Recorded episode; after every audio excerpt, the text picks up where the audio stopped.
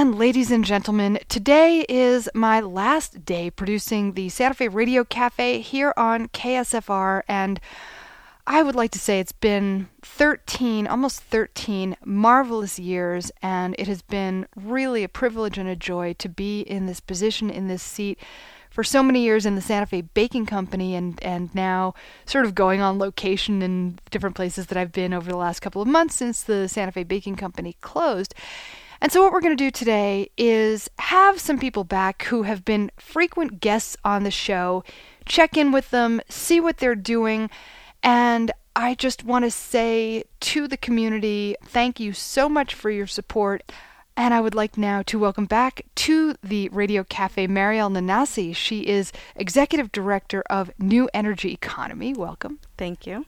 So, what's happening at New Energy Economy? Last time we checked in with you, you were deeply involved in PNM and the PRC, the Public Regulatory Commission, and basically exposing corruption and trying to keep New Mexico safe for clean energy? What's going on right now?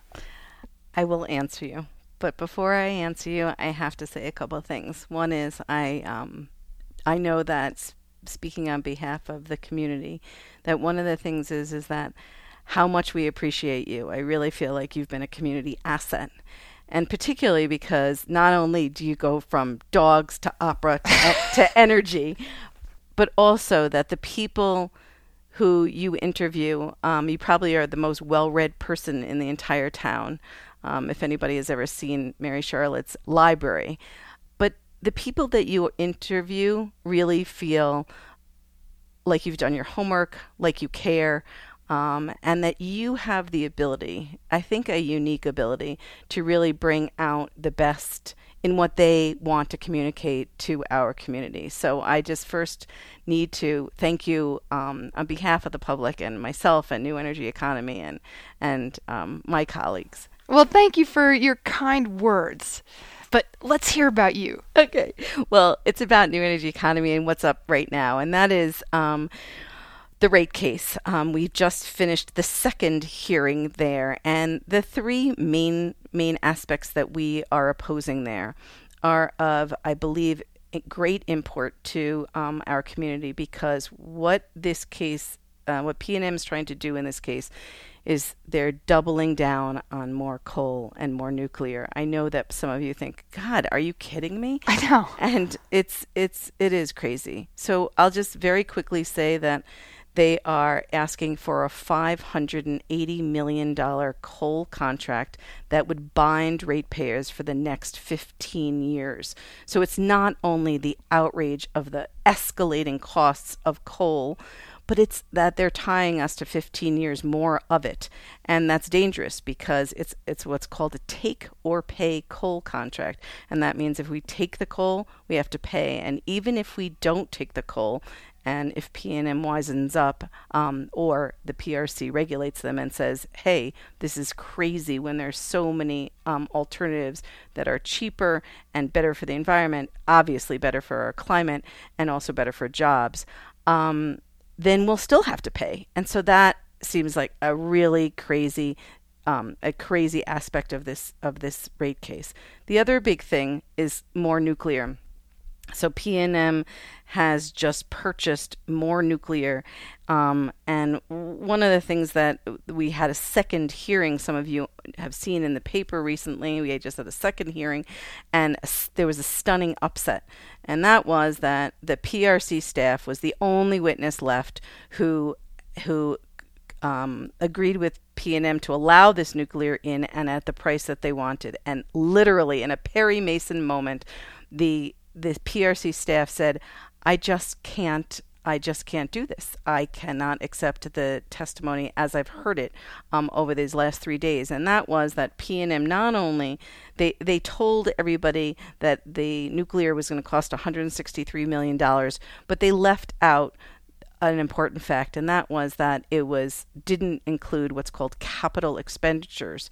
And capital expenditures are improvements that that um, are required, whether it's for pollution controls or big assets that when things break, and um, the the actual price tag jumped up from instead of just 163 million, which they had which that all the parties understood that that's what that was, but it went up to 217 million, and it was sort of like the last the straw that broke the camel's back, and it was and it was the last moment, and um, so they lost all their support for that, and so we're saying, and and in both of these um, in both of these um, purchases, PNM did no financial analysis, and so you know, as we grow up, um, we hopefully have developed a sense of discernment.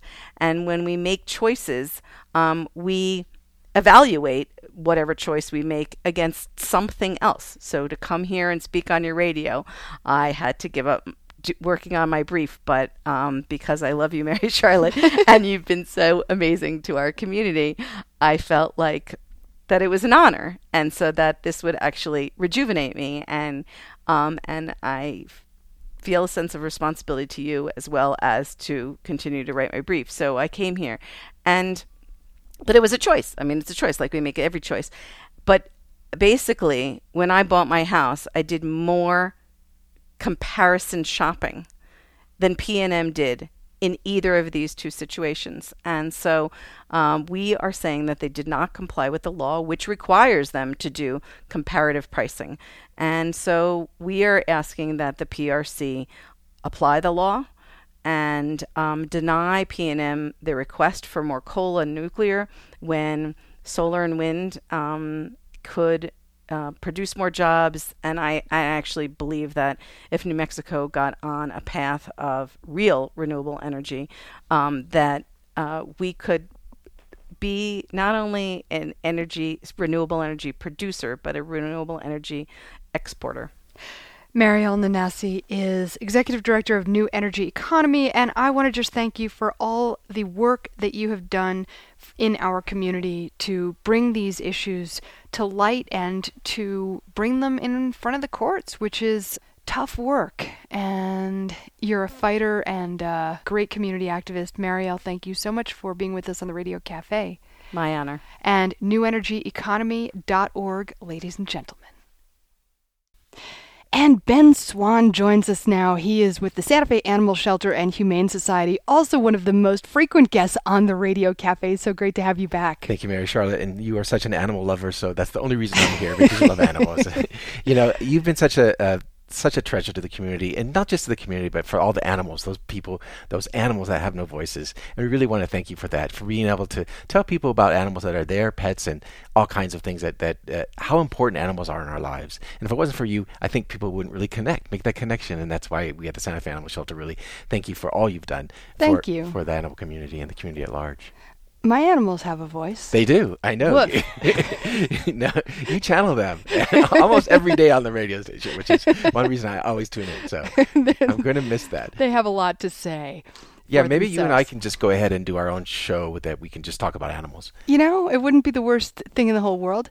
I think animals teach us priorities. And certainly dogs, like my dogs, do it. I think people have similar experiences with cats and horses and other animals. But with dogs, the priorities in life are food, love and snuggles, walk in the park, exercise, and other dogs. Yes, of course, and socialization. Yep. I think really truly that animals teach us unconditional love. I yeah. mean, and that really shows to us that we also can love. I mean, a lot of people who are broken or hurt and, and cannot love or will not love, I think they should get a dog, because they will they will understand just how beautiful that that relationship can be. So you have some things going on down at the animal shelter. We have a lot of things going on, as always. As always. and I wish everybody people people could come and visit. But on Saturday, they can come visit. Yeah, all more people come visit. Sorry, yeah. and we're open, uh, by the way, nine to six every day. Uh, so that gives a lot of time. We we say it's uh, more time for love. But this Saturday we'll be at um, we're having a special event with Backroad Pizza called uh, Pints for Pups, and it's one to five uh, at Back Road. And what they do is uh, Ballast Point Brewery. They um, basically just uh, when every Ballast Point Brewery type of beer that you buy, the proceeds go to the shelter. So it's a way to toast your pup and to help the shelter. So the patio will be open. We had this in March, and it was so popular. It was people had to turn away because it was the lines were so long. Oh my goodness! Yeah, Ballast Point gives out all kinds of different swag, and uh, there'd be merchandise, and it's just a fun event. And we'll also have a mobile adoption event there. Now, beer and pizza Pints go together. they do. Pizzas well. and pu- Pints and pups, beer and pizza. Yeah, of course. And uh, a wonderful way to, I mean, drink beer for the animal shelter. What could be, what could be easier? Exactly, and then you can walk home because it's right there in in town. So, and also through the month of to this month and and through August fifth, we have a. Uh, a campaign going on called uh, we are calling it a connection uh, celebrating connection it's really trying to like we talked before celebrating that connection that we have with animals and this is really a CrowdRise campaign and then we're doing it online but uh, sculptor Don Kennell i'm sure you've had him on Yeah. yeah he's he The did blue gorilla the- fame. Yeah. exactly and the green coyote that's a, a meow wolf he's building a sculpture for us at the rail yard and so for every certain amount of uh, money that we raise he'll add another element another animal to that sculpture and that's right at the rail yard between REI and Violet Crown. It's a beautiful uh, sculpture, and he's calling it shelter. It really is to there, there'll be animals in these spaces, and there'll be empty spaces, so you can actually it's really interactive, and then people can uh, sort of sense uh, how important animals are to the community, and maybe envision your own animal in that space as well. So uh, I hope people will, will visit that and, and join our CrowdRise campaign to support all homeless animals in, the, in our community.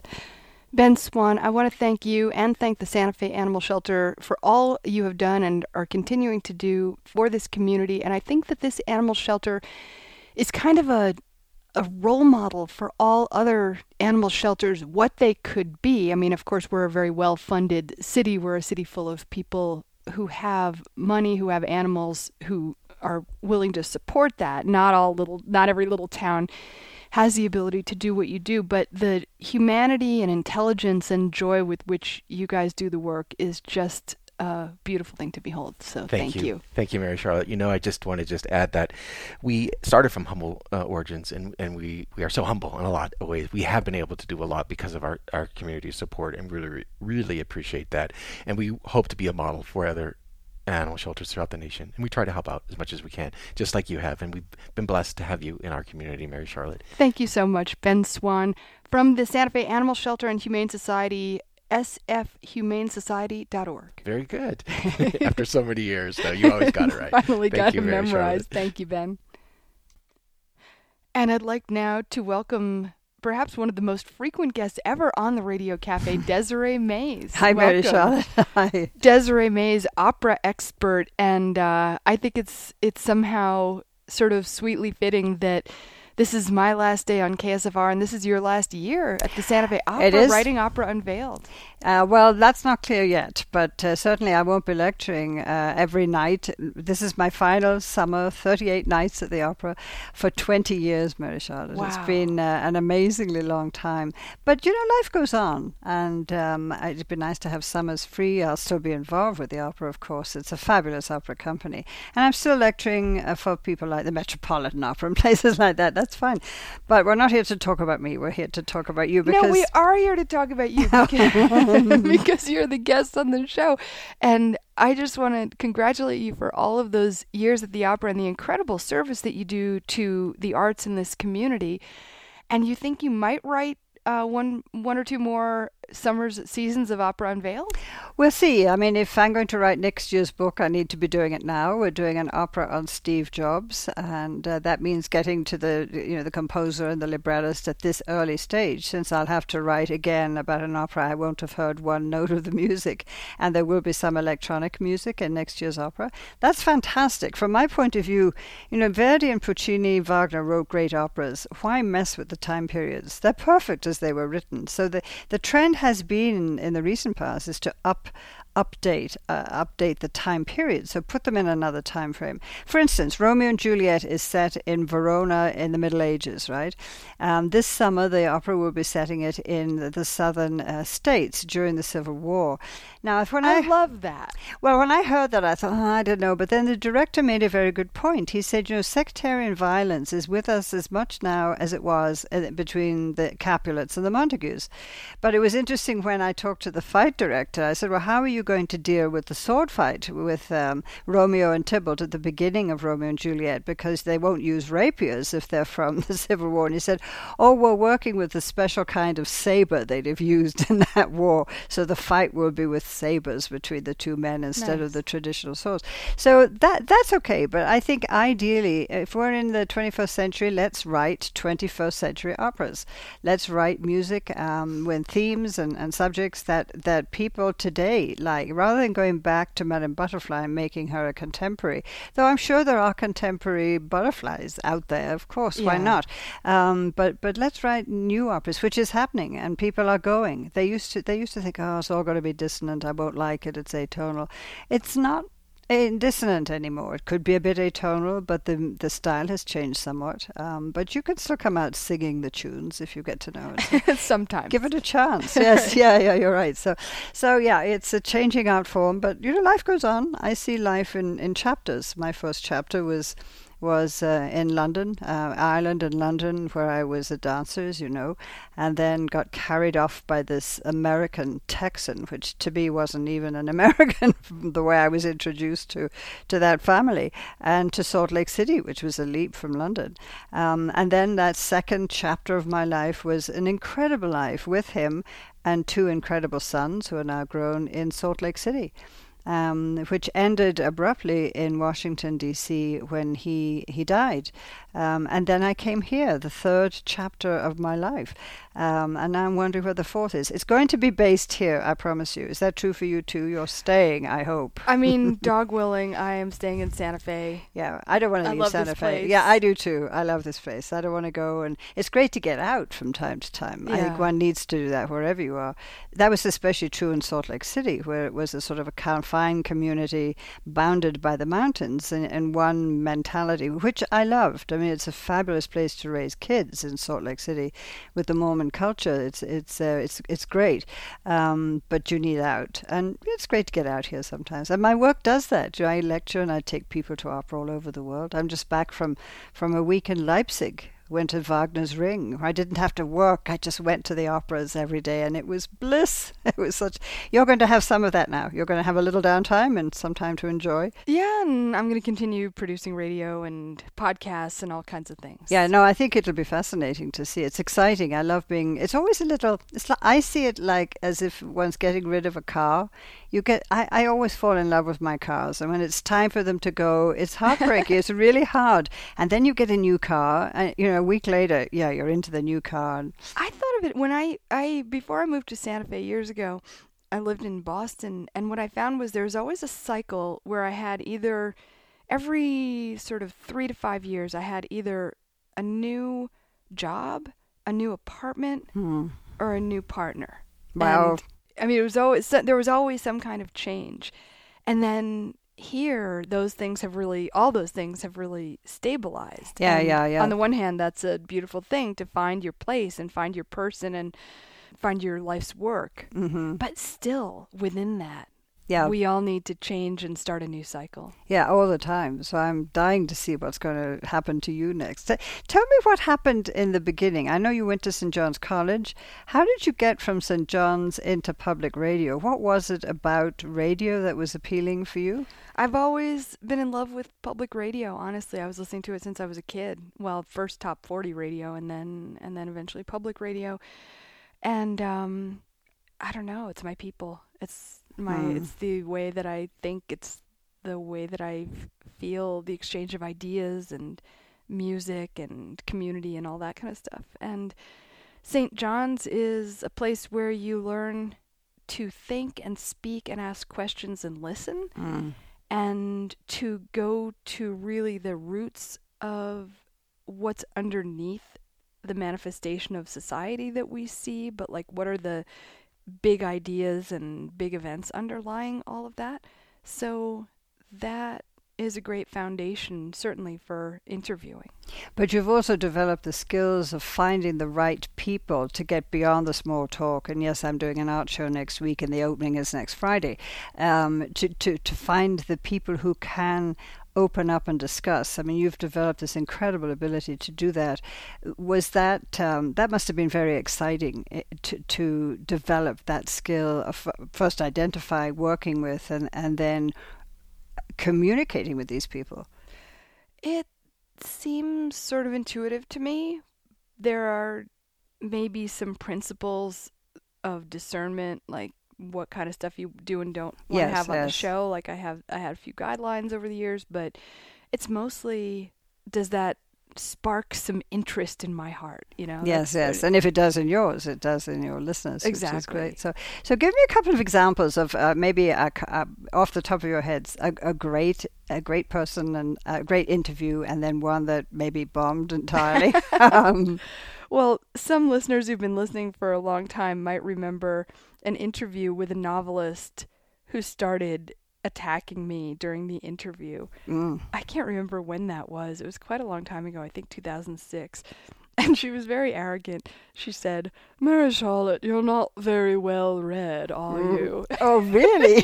that was the worst. right, right. The best, I cannot identify one person. Jack Loeffler is going to be here in a little while. He's always fantastic. But I think that there there have been some very famous people who've been on this show, but just as interesting are the people who maybe aren't well known at all, but they are just wonderful Mm. thinkers and they're present with you in the conversation. Mm. Desiree Mays, it's just about time to wrap up because I've got lots of people coming in and out today. So I want to thank you so much for everything that you've done here on the Radio Cafe and on KSFR. Well, I'm not going to let you pull the plug until I say thank you, Mary Charlotte. On behalf of the entire community, it's been an incredible 13 years listening to you. We'll miss you, and we'll all need to know where you're going to be next so we can listen some more. And I'm sorry to be cryptic about that, but I've got some things in the works and we'll announce them when the time comes. Yeah, when the time comes. okay, Thank you, take care. Desiree. Bye. And now, who has arrived here but Jonathan Richards, a wonderful pillar of the arts community here in Santa Fe. He's an actor, playwright, author, artist, man about town, and mainstay of the theater community, and, and so do so much for this community. Thank you so much for being with us here on the last day of the Santa Fe Radio Cafe. Well, you're so good at uh, at those those encomia, these words of praise, that it's a sort of a bittersweet feeling to know that it's the last time, at least here, that I will be hearing them, or any of us will. Well, you know, life life goes on, and who knows what'll happen next. Well, your life is certainly going to be going on, and uh, and just going on to bigger and better things. But it'll be a uh, a real sad moment for the theater community as a whole, which uh, I I don't presume to speak for, but I know that. Uh, whenever a, a local uh, theatrical production is uh, approaching uh, going on uh, going on the boards, what the the uh, the sort of nirvana, the hope of uh, promoting it and of just having a good time for everybody concerned is you know let's see if we can get on Mary Charlotte. Now I know that sounds a little you know uh, you know per- perhaps a little abrupt, but uh, but the idea of not only being able to get the the word out over the airwaves, but but talking to somebody who understands what we're doing, who has almost always read the material, who's prepared, who has intelligent questions, and uh, who's just a warm presence to be around. That's what we're going to miss. Well, thank you very much, Jonathan, and I will certainly miss the arts community and the theater community.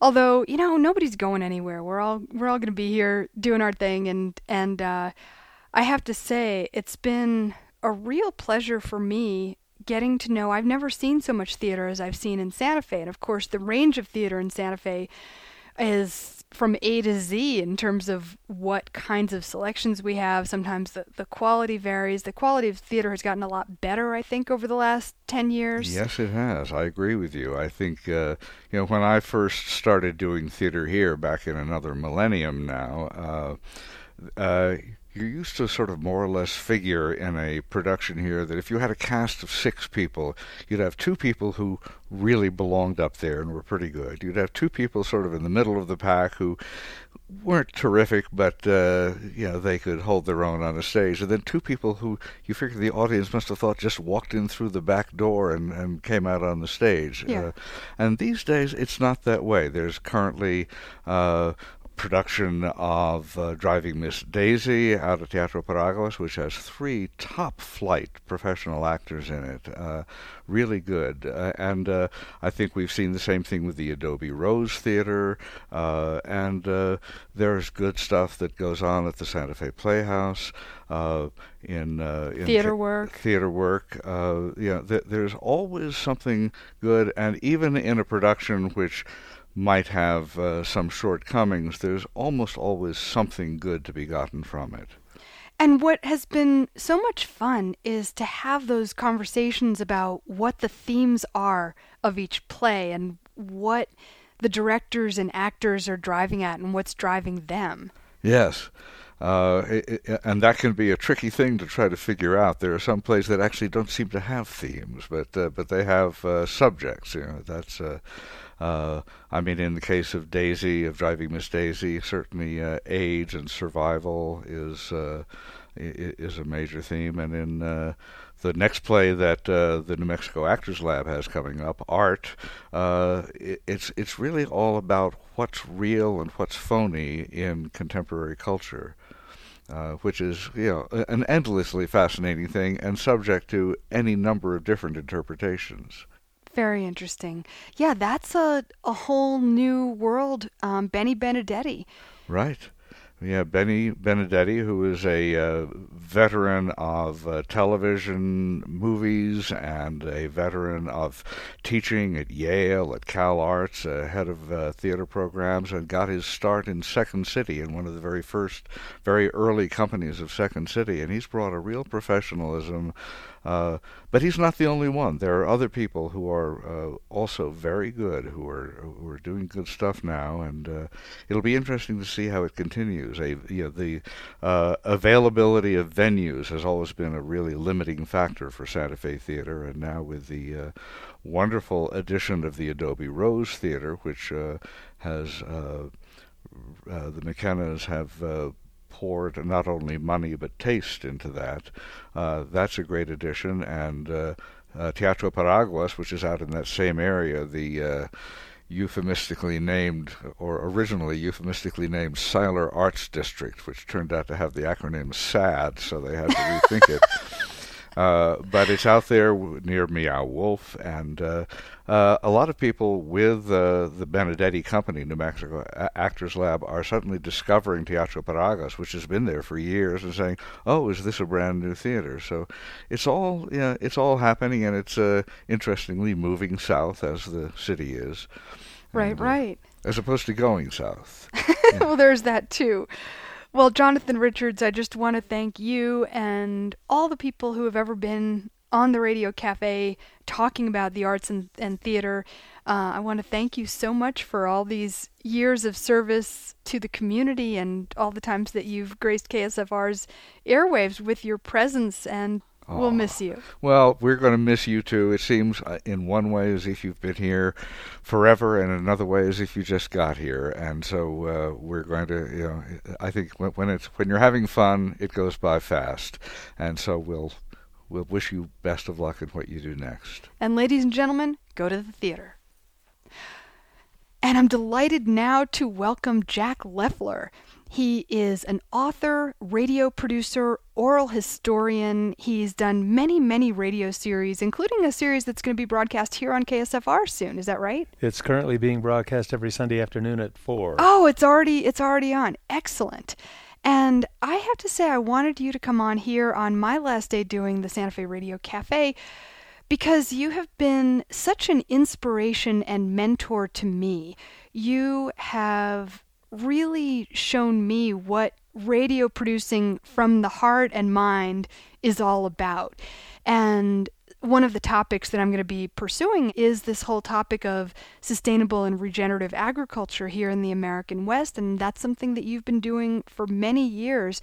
And your work has really broken ground for people in the media, other people in the media, including me, who are really addressing these topics. So I want to thank you, Jack Loeffler. Well, thank you, Mary Charlotte. Boy, what a ah, who who is that? No, no, it's what you're doing and what you're about to undertake. To me, is the most exciting thing anybody could possibly do, especially somebody in radio, because one of the things that is so cool about radio that both you and I know is that it, it invigorates imagination. If you have the sound coming through, but without pictures, you create the pictures in your mind. Yep. And it creates a whole system of perspective that is otherwise impossible to achieve.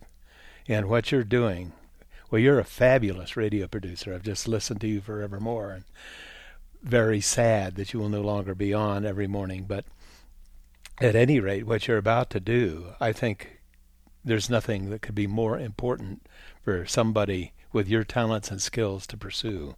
Well, and this is this is what I haven't talked about it that much because it's still in a formative stage, but I am definitely going to be pursuing this whole set of questions around where do we have and what would it take to have more sustainable agriculture in the American West and what are the challenges and there's so many different challenges that people are facing from you know, soil to rainwater to aquifers to cultural challenges to policy challenges. And it's all of a piece. So it's a very interesting world in which we live and that we often don't think about because we just go somewhere and buy our food and bring it home. And as somebody who's been trying to grow spinach, it's really this year. It's really hard. It's really hard to grow food. Well, the, one of the things that I learned quite a while ago, looking at a map, being a map freak that I am, is that the entire Intermountain West, which is framed by the Rocky Mountains on the east and the Sierra Cascade, Cascade Range on the west, uh, has only three river systems, watersheds that drain to the ocean. One is the Columbia Snake, draining the uh, Columbia Plateau that goes into the Pacific. The Columbia River runs between Washington and Oregon. The second is the Colorado, which starts with the Green River and the San Juan River and the Escalante River and other tributarial inputs and drains down to the Sea of Cortez, or did. Before. Yeah, it's been bled to death, essentially. Yes, exactly. And the third is the Rio Grande, the smallest. The Rio Grande, as I recall, has about 1.5 million acre feet a year yield. The Colorado did have about an average of 14 million acre feet. And I don't know what it is, but I know that the Columbia River dwarfs the Colorado. And so when you think of the size of the human population base that the Colorado River watershed in particular serves, you see that in the Imperial Valley and those different agricultural zones along the southern Colorado River that there's a huge impetus on the part of farmers to sell their water rights to the cities, but at what expense? Yeah. And one of the people who really addresses this brilliantly is my friend Gary Paul Nabhan, whom you've met and, and interviewed. Had. Yeah. Yes. So all of this is to come in one form or another, whether it be podcast, broadcast, both, books, who knows? But uh, I'll be letting people know. And by the way, I want to say if you want to keep in touch, I, you can always reach me at mc at radiocafe.org. In any case, Jack Loeffler, I want to thank you so much for all that you've given to the world of radio and all that you've given to the Radio Cafe in particular. It's just been a pleasure having you on all these years. Thank you, Mary Charlotte. This has been such a joy for me. And all I can say is I wish you the very, very best and send you lots of love. And same to you, and same to all of our listeners. Beautiful. And I'd like now to welcome Jason Silverman. He's director of the Cinematheque at the CCA. He is a filmmaker and film curator, film guy, and wonderful guy all around. Has been on the Santa Fe Radio Cafe many, many times. Welcome. I am kind of glad to be here. I'm honored. I can say I'm honored to be here. It's great to have you here. And we were talking earlier about how I started doing the Santa Fe Radio Cafe on September 1st, 2003, and you started the CCA October 1st, 2003. Yeah, that's right. And so it's been a long run, and uh, both organizations, the CCA, KSFR, going through continual changes and evolutions in the course of their lives, and you really coming out as an artist in your own right. And it's been a beautiful thing to witness. Oh, thanks. Thanks. I'm touched. Yeah. It's and uh, Jason, ladies and gentlemen, if you don't know, is the filmmaker of the film Usman, which is about the father of African cinema, Ousmane Sembene, and that screened here in Santa Fe and is still screening all over the world. Yeah, all over the world. That's Yeah. amazing. Yeah, it's got a lot of a lot of people have gotten a chance to see it, so which has been great. Yeah, well, I just I you know, it's hard to imagine the film community without you because you you and you're a film lover. I mean, it, it seems like you're an everything lover. um, but I know you you always respond to to good films. It's been what's been really wonderful is that when I see something that I love, I can send it to you because um you know our tastes sync up like 98% of the time. 98%, and occupying the other 2% is Terrence Malick. so I and, and I can say, look, this is a, a little film from wherever that I adore. I think you're going to love it too. Let's get the filmmaker on and give a little extra attention. And you were always game to check something out. And Yeah. that was you know, and I know that the other curators and film festival directors um, in town had the same experience too. So you know, it was great that you were a lover of cinema and and um, gave such amazing attention to all the films that come through here. Well, thank you, and it and it's I mean this is the beautiful synergy of doing radio, doing media in a town where people are putting such extraordinary care into curating films. You know, you, the Santa Fe Film Festival, the Santa Fe Independent Film Festival, big shout out to Jacques Paisner, The Screen, and Brent Kliewer, who for so many years has done an amazing job there, and that continues to evolve and the Jean Cocteau Jean Cinema Cocteau, and yeah. George R. R. Martin and all the great folks over at the Jean Cocteau. I mean, this is a small town and a huge film town, and it's just been amazing to be able to work with you guys. Yeah, well, it's a it's an ecosystem, Yeah. and uh, you know, you could show the same films in a different city the same size, and it wouldn't work. You know, we've developed a really film literate community in Santa Fe, and people who really care about the art form and who are willing to take chances. And there is uh, independent media here that covers it and brings attention to it. And you know, it's this beautiful feedback loop. Yeah. So you know, there's going to be an interrupted interruptance in the field now with you with you leaving, and and so we do have to recognize that too. Is you know what an important part that uh, the Radio Cafe has played in the cultivation and nurturance of this really powerful film community. I mean, you know, we'll play a little film like we're playing a Tibetan film right now, Paths of the Soul, and um, it's got some of the biggest numbers in America. Our little city of eighty thousand, and uh, Oh, you mean more? Pe- they're they're getting more audience here than, than in, like New York know, or Boston. You know, New York. Yeah, New York had a big first week, but in, uh, it, you know we've got one of the biggest, gro- and and that's not unusual for for some little film without any media attention to catch on, and um, you know, and you've nurtured that, and uh, people pay attention to cinema is an art form here, and uh, you Yeah. know, it's a special thing.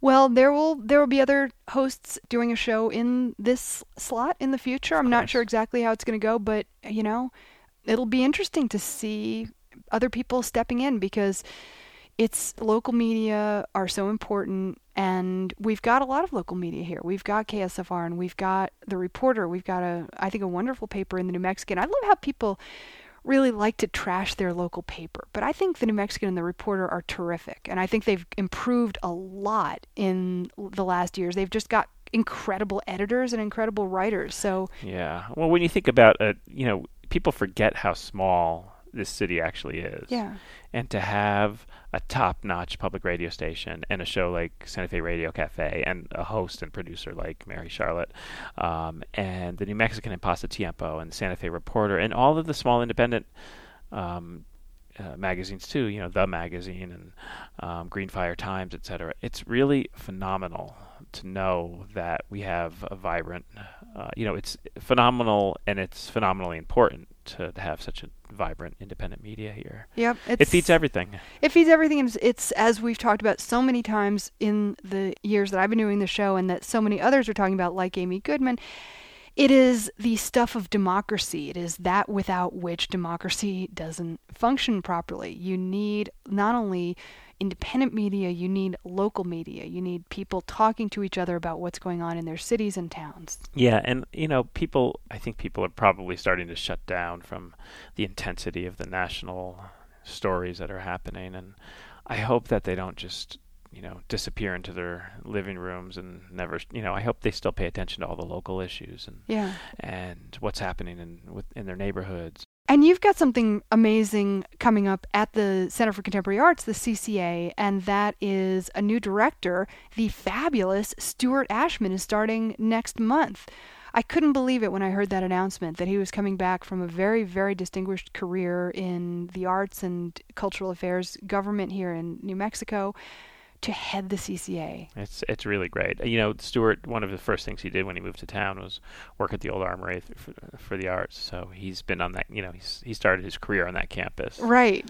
and he's always been a huge friend of that campus and of CCA. Uh, when he was secretary of cultural affairs for Bill Richardson, and he's and you know he's there's people who I just you know think the world of in this town, and you of course, Mary Charlotte, are one of them, Oh, and and uh, Stuart's another, and it's just people who are you know there's a lot of people in this town who have chosen generosity and love and connection over the alternative, which you know approximately 42% of our country is now selecting. So You uh, know, this is. I, I was thinking one of the films that you had at the CCA was a Chilean film called No, N O. And it was about the referendum in 1988 that unseated the brutal dictator Pinochet.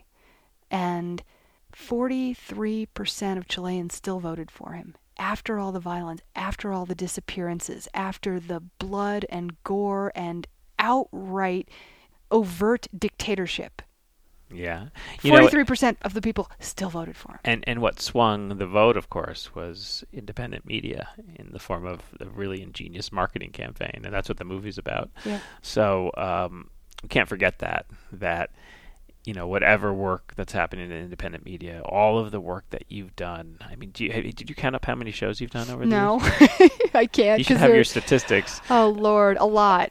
I mean, thousands, thousands, and thousands of interviews because some of the, the old ones are, to the extent that they've survived at all, are on CD in a box somewhere. Right. You have some that are carved into stone, right? But some are on stone tablets, but a lot of them are on But you know, the archives, and we'll stay there, ladies year, and gentlemen. 200 a year for 13 years, roughly, right? Mm, More than that, yeah. So um, all of the the cumulative effect of all of the stories you've done, all of the good work KSFR has done, all of the work that Pasatiempo and the New Mexican and the Santa Fe Reporter have done. It's you know it adds up to having people who think a little more deeply and people who f- you know um, are a little more open-minded and people who try new things and and that's one of the glories of Santa Fe.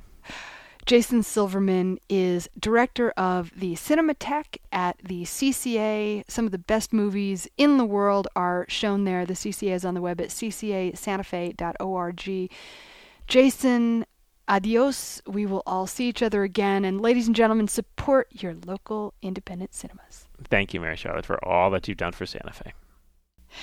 And finally, I'm so happy to welcome back to the Radio Cafe Marcela Diaz. She's the executive director of Somos un Pueblo Unido. She is also host of a show called Nuestra America here on KSFR. Welcome.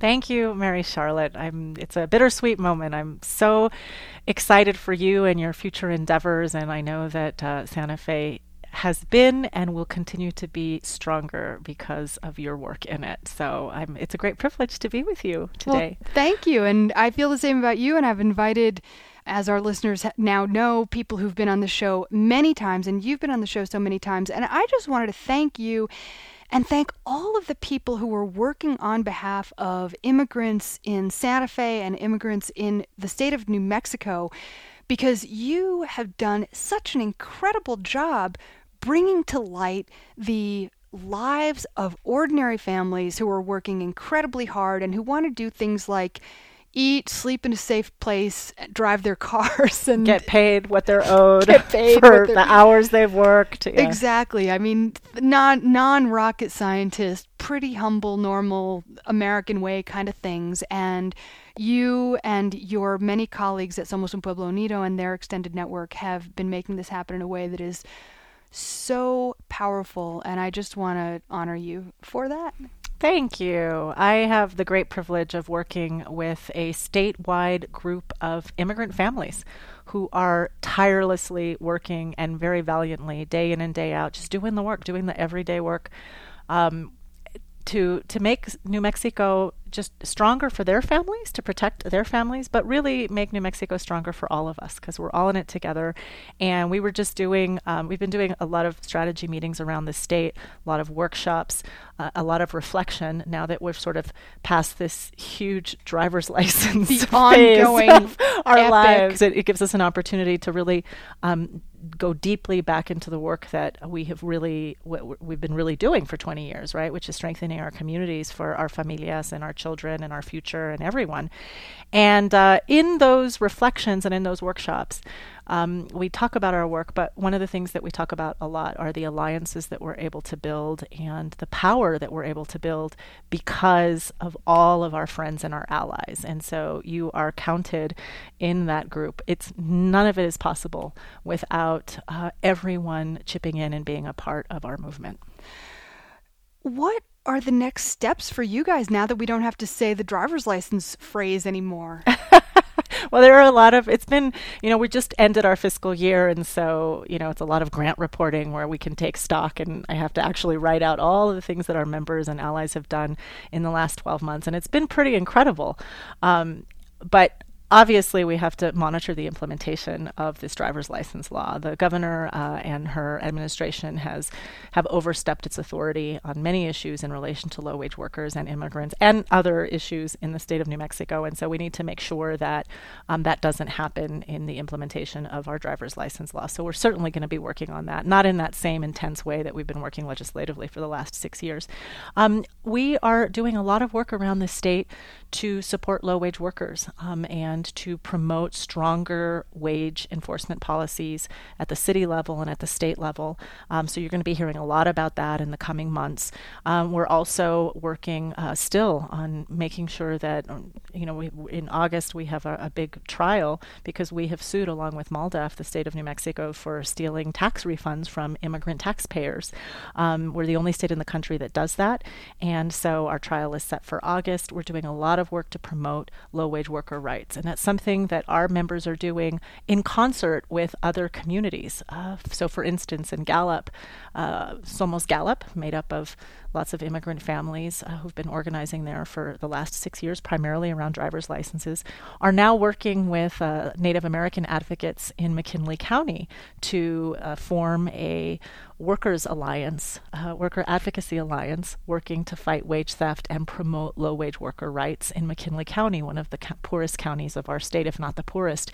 So we're continuing to broaden our base of folks um, and people across the state to really, because we're not just immigrants, right?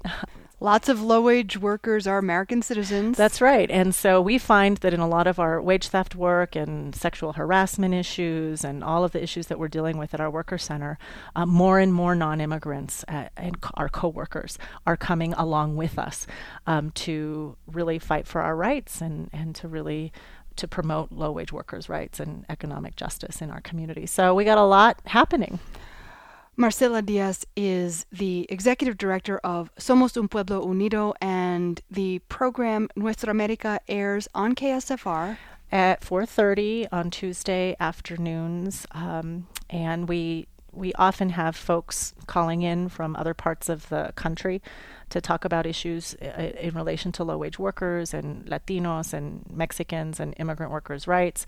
Um, but we also have a lot of folks from our community calling in from around the state or coming into our studio to talk about how not just how these issues affect them, but also what they're doing. Right. Um, what they're doing on a daily basis to survive and to move our communities forward. Right. A very proactive narrative that's going on. Marcela Diaz, thank you so much for being with us on the Radio Cafe. Well, thank you, Mary Charlotte, for being a part of the KSFR family, public radio.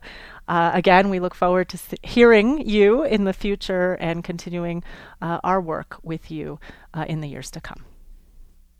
And so, ladies and gentlemen, this is it. We have come to the end of the Santa Fe Radio Cafe here on KSFR, but I think the Radio Cafe is going to continue. You can always find me at radiocafe.org. You can write to me at mc at radiocafe.org. And please continue to support KSFR, this wonderful public radio station. It's been a true honor to be working here all these years. I will continue in my role as DJ Carlota on Saturday afternoons from 5 to 7. There's a bunch of different DJs who do that show, but it's a show of Latin music on Saturdays, and I will continue on that and we will try to continue to serve this community in as many ways as I can. Thank you so much for listening. Adios.